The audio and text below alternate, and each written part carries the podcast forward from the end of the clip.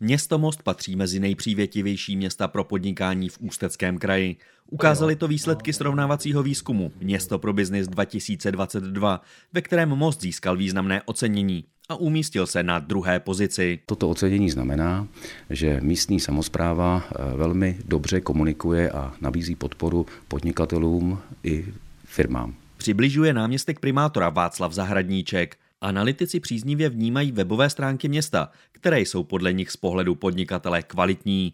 Nabízejí kromě jiného v přehledné formě na jednom místě vše potřebné, co podnikatel potřebuje pro komunikaci s veřejnou zprávou. Kladně se hodnotila i další kritéria. Kolik prostředků věnuje do vzdělávání, nebo že je zde velká podpora výstavby dobíjecích stanic pro elektromobily. Srovnávací výzkum Město pro biznis již 16. rokem hodnotí podnikatelský potenciál měst a obcí v České republice.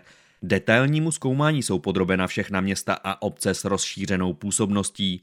Města se do výzkumu nepřihlašují, ale jsou do vyhodnocení zařazena automaticky.